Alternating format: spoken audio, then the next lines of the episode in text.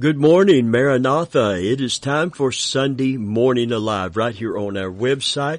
Almost Christmas Day. We're racing still toward Christmas Day. And as we approach this holy day for Christians, this holiday for the rest of the world, yes, we celebrate part of that holiday, and I appreciate the food. I appreciate the gifts that are given and received. I appreciate the season. That there could be a lasting peace and a perpetual joy that isn't interrupted by all of the chaos and crisis and all of the things that living in a fallen world that is under the curse that sin has brought upon it. But I'm going to tell you right now, if you're a Christian, you're not under the curse. Hallelujah. The curse has been broken and the blessing of the Lord is available to you and me. And the greatest blessing of all is that Jesus came into our fallen world. He took on one of our faulty bodies and He paid our sin debt on the cross. And I'm so glad to be a Christian today. I'm so glad to know the reason for the season. I'm so glad, amen, to have some time left. If Jesus tarries, I've got some time left, even approaching 75 years old next month. Every day is a blessing. Every day is a bonus. And I've got some time left, and I want to invest it wisely. None of us know the moment that we may be called from this world. And so I appreciate our webmaster, Brother Doug, putting on our website a comment about time. It's so important to use our time wisely, to invest in our families, not just forget the important things in life, because you can't turn back the clock, and we can't stop the sands of time from running. That's another sermon, but it's a good sermon, and I appreciate being reminded of that. I am certainly investing in my family, as small as it is, because we never know when that family member is not going to be with us. And those of you that has lost a family member, I just want you to know that being a Christian today and knowing that when time ends here and we enter into eternity with Christ, amen, and time is no more, for eternity doesn't count time. Amen. We're going to be together forever, age without end. I love that Dottie Rambo song that says, tears will never stain the streets of that city, and there'll be no wreaths of death on my mansion door. Praise God. We got something to look forward to. We got someone. A lot of people, most of my family, is with the Lord. Grandpas, grandmas, aunts, uncles, my son and an infant daughter is with the Lord. When I get home, we're going to have a big family get together. I was able to lead my grandpa to Christ. I was able to lead my grandmother on my mother's side to Christ. Hallelujah. I was able to sow the seeds that brought my own son to the saving knowledge of Jesus Christ. Hallelujah. Oh, friend, I'm looking forward to Jesus coming again. He's already come in the first advent, but there's a second advent, the second coming of Christ. And between the first advent and the second, there's the secret coming of Jesus called the rapture. Hallelujah. Praise God, that no man knoweth, not even the angels, but my Father only, Jesus said. So that could happen before this broadcast is over. And then Jesus is going to come to rule and to reign forever. Praise God. But listen, today as we approach Christmas, I want to bring you a message that's not just a Christmas message, but it's an appropriate time to bring it because our thoughts are on God's great gift to us. And I want to talk to you today about the only gift that is worthy for a king. You see, at Christmas, we usually think of God's gifts to us. And this morning, I want to focus on our gift to Him. God has already given His best gift to us, and we should, in response, give our best gift to Him. In the song, Little Drummer Boy, there is a lyric, "I'll play my best for Him." And then it says, then He smiled at me. You know, there's a blessing. Aaron was told to speak unto Israel on God's behalf. And it is a blessing that talks about God turning His face toward them. And when this little song, this simplistic little Sunday school type song, but yet so beautiful, I'll play my best. I'm a poor boy too, but all I can give you is my beating of my drum, but I will play my best for Him. And then the response is, then He smiled at me. A rump-a-pum-pum. A missionary from Trinidad, while here in America, he was a national from Trinidad. And while he was here in America, he called and asked to speak for us. I told him, I said, well, sir, let me just tell you up front that we are a small congregation. But he was welcome. He replied, it does not matter. I just want to put my best foot forward for Jesus. Hallelujah. Listen, in the New Testament, when a widow came and gave at the giving at the temple, she gave something roughly where we could understand it, 2 pence or 2 pennies. It wasn't much, but it was her best offering. And Jesus said of her, this woman has given more than anyone today. For out of her penury, or her own needs, she has given her all. You see, our best, dear friend, large or small, is going to be blessed. Hallelujah. Because with God, it's not how much, large or small, it's are we giving our best. In the Old Covenant, David said, what shall I render to God? What shall I render to God for all of His benefits unto me? And he answers that question he asked in Psalm 103. Bless the Lord, O my soul, here it is, and all that is within me. He gave a gift of praise unto God when he danced before the Ark of the Covenant with all of His might. Hallelujah. It must have been something to see, because he sure embarrassed his wife. She told him, you're a king, and that was such an undignified thing you just did. And David said, I'm going to get even more undignified than this. Amen. And by the way, because she criticized him for enthusiastically and without reserve dancing before the Lord, throwing protocol aside, forgetting about dignity, and wanting to please God with everything that he had, she was stricken with barrenness and not able to have any children. This was her chastisement for that kind of attitude. God blesses our best.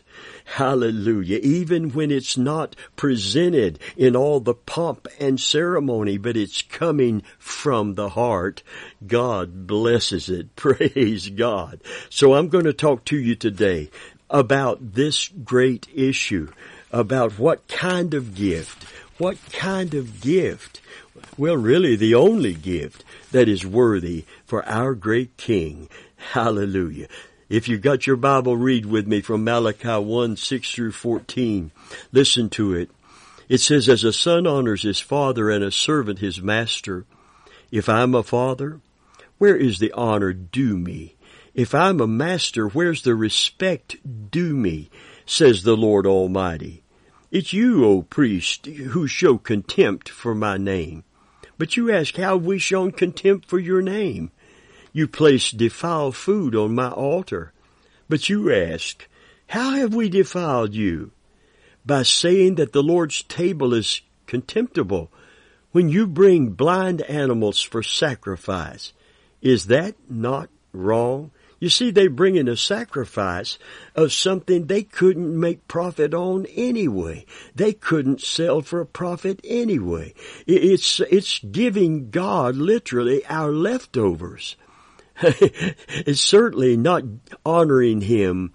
There's only one way to honor Him, according to the Scripture. Honor Him with the first fruits, not the leftovers, the first fruits of all of thine increase. And then, of course, His favor is granted to us, because it said, then thy barns shall be filled with fatness. Praise God. God's going to bless us for doing our best and giving our best. And I want you to get the dollar sign out of the way. It's important, but this is about honoring God, how we view Him, how we respond to His love and His gift of His Son to us in the new covenant. Listen, verse 9, it said, wait, let's go back and pick up verse 11. By saying the Lord's table is contemptible, when you bring blind animals for sacrifice, is that not wrong? When you sacrifice crippled or diseased animals, is that not wrong? Try offering them to your governor. Would he be pleased with you? Would he accept you? Says the Lord Almighty. Now implore God to be gracious to us. With such offerings from your hands will He accept you, says the Lord Almighty.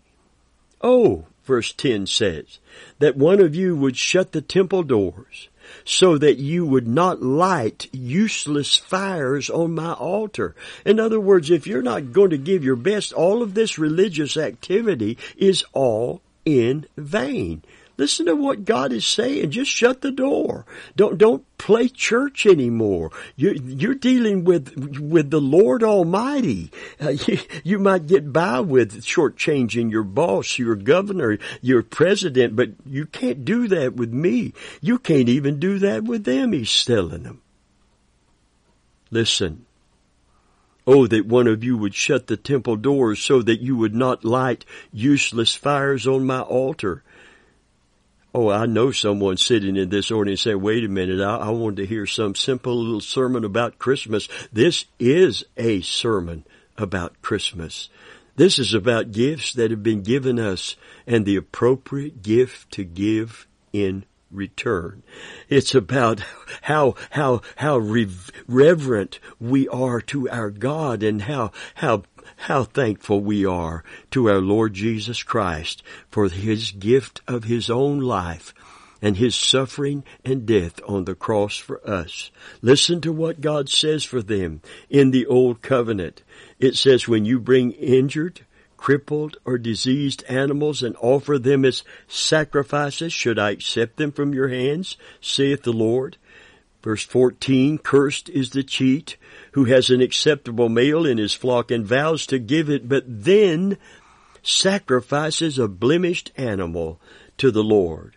For I am a great king. You see, the only gift worthy for our great king is our best. Large or small isn't the issue. The issue is, are we giving our best for God? If we are, just like the Little Drummer Boy song, I played my best for Him and He turned His face toward me. Amen. Listen to this. This is important today. For I am a great king, says the Lord Almighty, and my name is to be feared among the nations. A little story, it's very humorous but true. After listening restlessly to a long and tedious sermon, a 6-year-old boy asked his father what the preacher did the rest of the week. Oh, he's a very busy man, the father replied. He takes care of church business, visits the sick, works on his sermon, counsels people, and then he has to rest up because speaking in public isn't an easy job. The boy thought for a moment and said, well, listening ain't easy either. Amen. Friend of mine, when God speaks words of correction to us, listening ain't easy. In fact, some people don't want to hear that we need to hear to make the right adjustments in our life to have God's blessing upon our life. Listen, it's curse or blessing. Amen.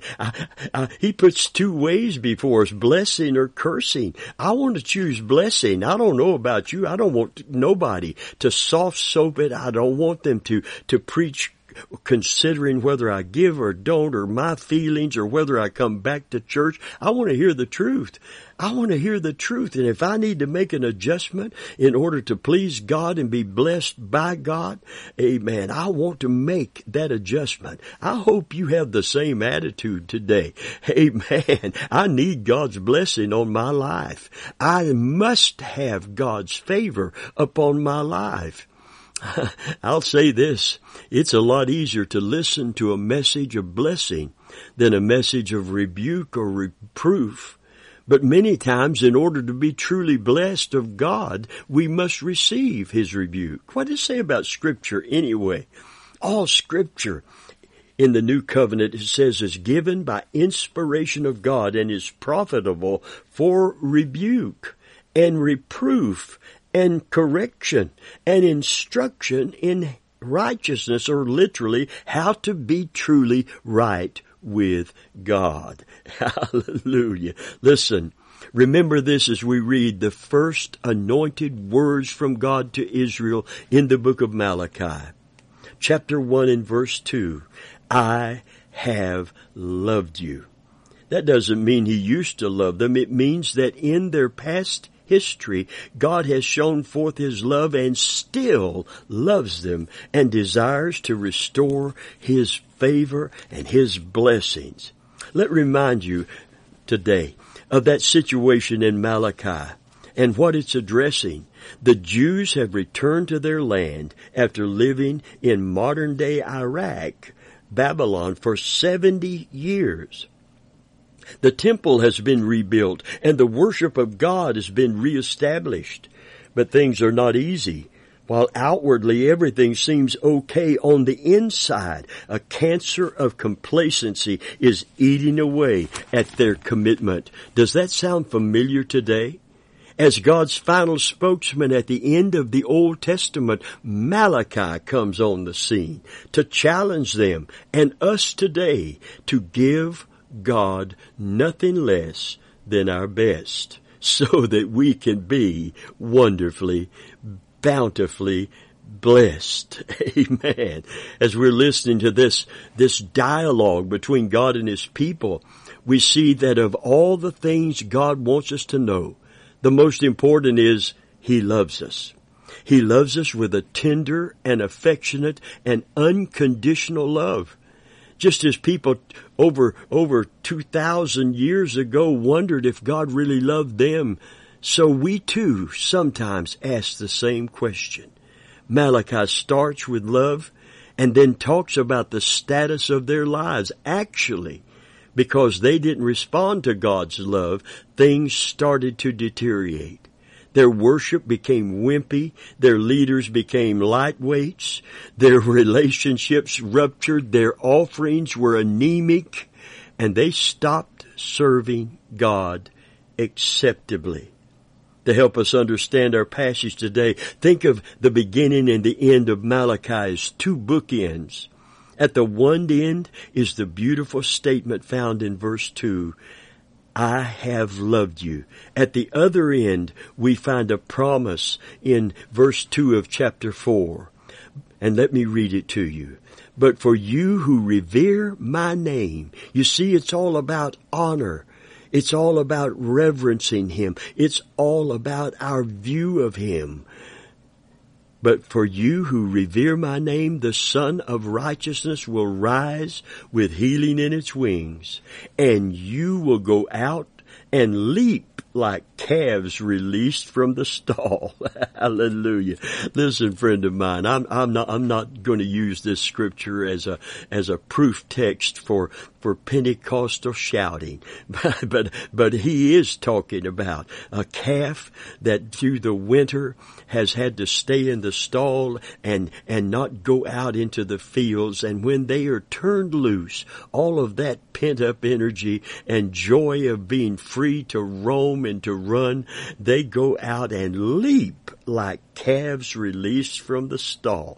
Praise God. Friend of mine, I want you to know, when God blesses us with His blessing, we're going to be like calves released from the stall. Amen. We're not just going to be sitting idle and sitting without that sense of God's favor and God's blessing. Hallelujah. You see, the prophet of Malachi, the prophecy of Malachi begins with God's love in the present and ends with God's promise in the future. And everything in between is God's program to get us from here to there. You want to get into God's program to get from wherever we are today to where God can keep this promise to us. Hallelujah. Let's look into God's Word, respond to His rebuke when it touches us, and get ready for His great blessing upon our life. Amen. Let's look at verse 6, and let's pursue, number 1, authentic faith. Let's just get real with God. What do you say? This Christmas season, so that God can be real to us in terms of His blessing. Listen to verse 6 and begin reading 6 and 7. It says, as a son honors his father, a servant his master. If I'm a father, where is the honor due me? I told you earlier, don't just see a dollar sign of Malachi 3, given it shall be. I'll open the windows of heaven if you will do that. Think about this first in terms of what God is putting first. It starts with where we hold Him in terms of reverence and honor.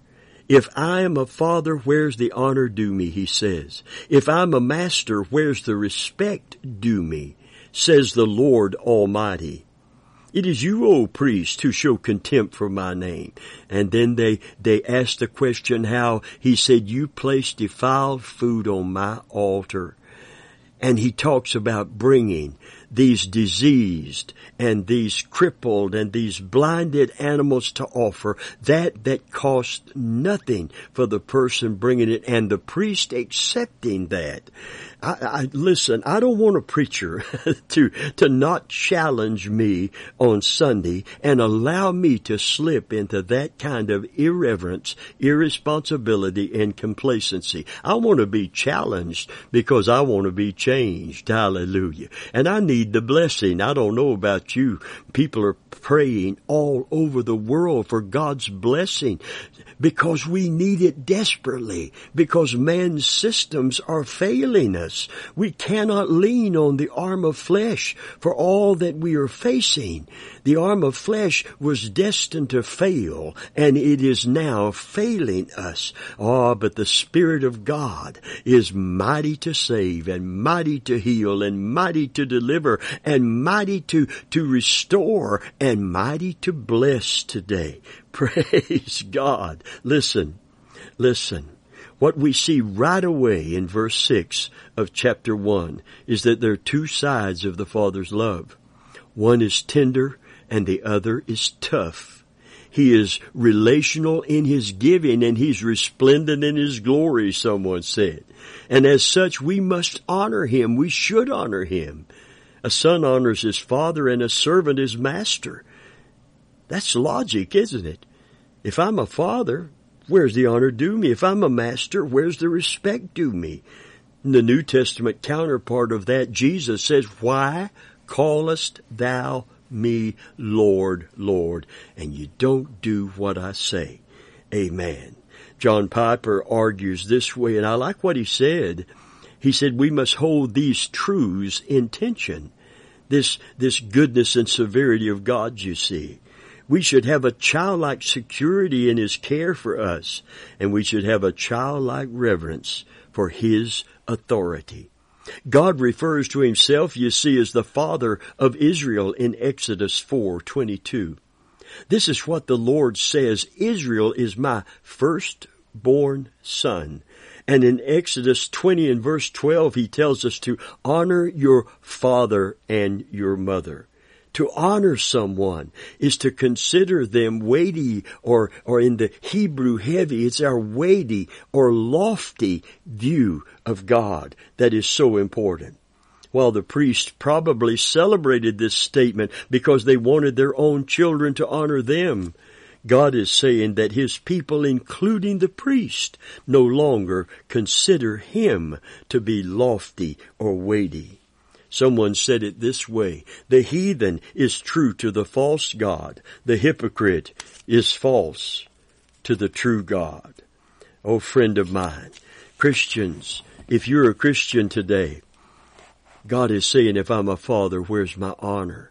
And then He says to honor Him with the first fruits of all of our increase.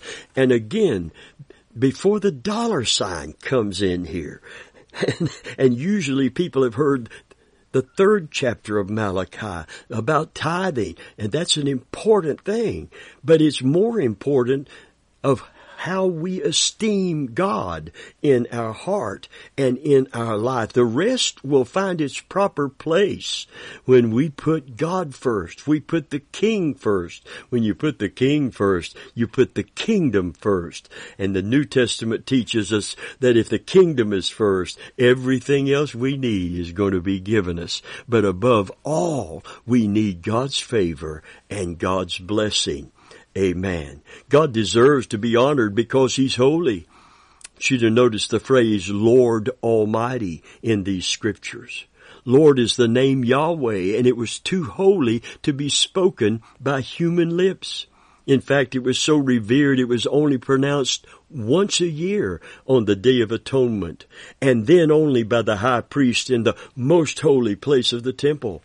If the name needed to be written, the scribes would take a bath before writing it, and then destroy the pen afterwards. While Yahweh is difficult to define, this name refers to the fact that God is who He is. He is the one who causes everything else. He is unchanging, the one who inhabits eternity. And the title Almighty is the word host, which means a great number of armies. The Lord Almighty has all the host of heaven ready to do His work. He has infinite authority in the universe. He has myriads of unstoppable angelic armies who do His bidding and never fail in their errands. 7 times in 9 verses and 23 times in the book of Malachi, God calls Himself the Lord Almighty. Verse 6, if I'm a master, where's the respect due me, says the Lord Almighty. Verse 8, would He accept you, says the Lord Almighty. Verse 9, will He accept you, says the Lord Almighty. Verse 10, I'm not pleased with you, says the Lord Almighty. Verse 11, my name will be great among the nations, says the Lord Almighty. 13, verse 13, you sniff at it contemptuously, says the Lord Almighty, for I'm a great king, verse 14, says the Lord Almighty. Oh, friend, the priests were showing contempt for God, which means they no longer thought of Him as high and lifted up. Oh, friend, they were despising their duties and scorning the sacred because worship had become wearisome, and they were taking God for granted. And they had the nerve to lash out at the Lord of hosts. Look at the last part of verse 6. How have we shown contempt for your name? Whenever you ask God how, He'll tell you. In verse 7, He answers, you place defiled food on my altar. Unbelievably, the priests persist in their questioning, how have we defiled you? God replies by saying, the Lord's table is contemptible. They didn't say it with their mouth, they said it with their actions. They were just going through the motions, like we sometimes do when we allow the extraordinary to become ordinary. In fact, intimate familiarity with the holy can sometimes lead to a humdrum spirituality if we're not careful. Someone has said, when a man is bored with God, Even heaven does not have a better alternative. If God bores you, then nothing else is ever going to satisfy you either. After all of these years, 46 and counting, of pastoral ministry, I can say without reservation that people who are bored in church will go to the world looking for the fulfillment that is only found in Jesus Christ. One minister was quoted as saying, "I looked forward to conventions and retreats. They allowed me to get away from my duties and carnal out." Can you imagine? We all need a break now and then. God doesn't want anyone to burn out. But God's house should be a joy, and serving Him should be a joy instead of a job. His worship, His Word, His presence, and yes, even His people should be our desire. If we want to give God our best, we must first embrace authenticity. I want to be the real deal. Amen. Like Holyfield, the boxer, when they introduced him, because he was winning so many boxing matches, they called him the real deal Holyfield. Hallelujah. I want to be an authentic Christian. I don't want to be a phony.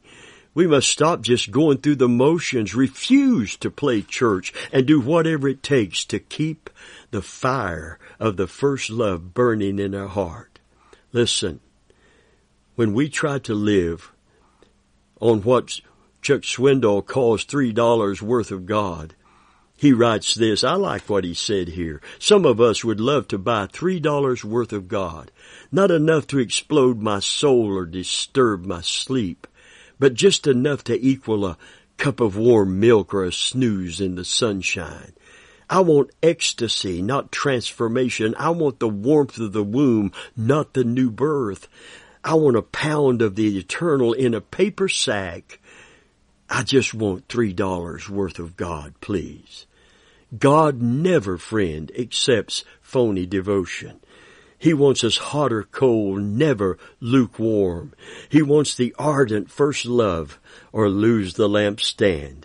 Remember, Malachi is not about just giving of our substance to God. It's about giving ourselves to God. It's about how we value Him in our heart. It's not just about money. It's about honor. It's about devotion. Friend of mine, in the New Testament it says, "I beseech you, brethren, therefore, by the mercies of God, that you offer your body a living sacrifice, holy and acceptable unto the Lord, which is your reasonable service. And be no more conformed to this world, but be ye transformed by the renewing of your mind, that you might prove or exemplify what is that good and perfect and acceptable will of God." When we give our very best, our all, it will always be enough for God to bless us for. Praise God. Oh, friend of mine, today, this Christmas, what shall I render unto God? I want to give myself away more to Him. And when I give myself away to Him, all that I have is at His disposal. Hallelujah. Amen. And He says, then put me to the test. Do this in such a way, and that your actions follow your attitude. Amen. And see if I won't open the windows of heaven, pour you out a blessing that there shall not be room enough for you to contain it.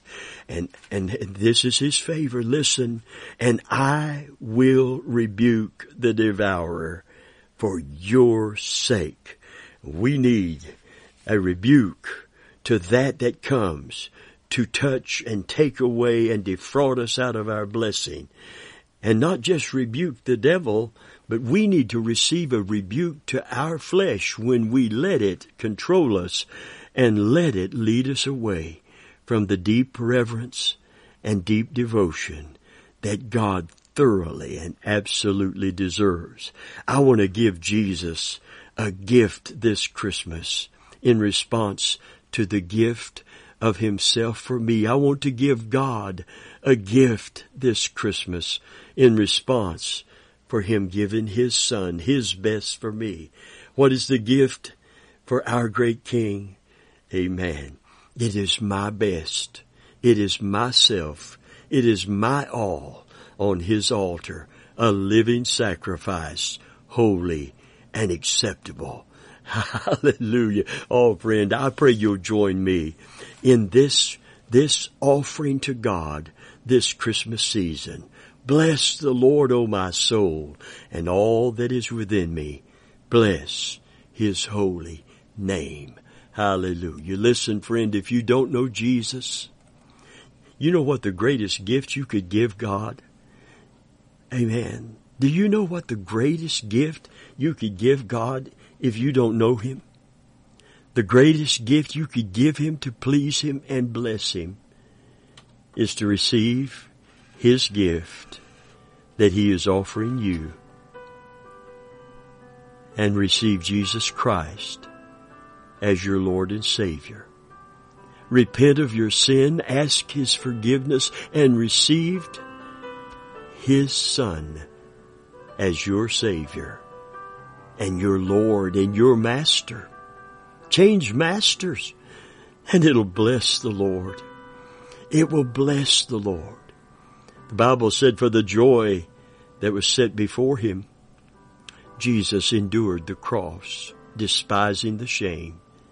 Well, what was the joy? What did he see beyond the suffering that made all of that suffering worth it? He saw you and your need. He saw me and my need.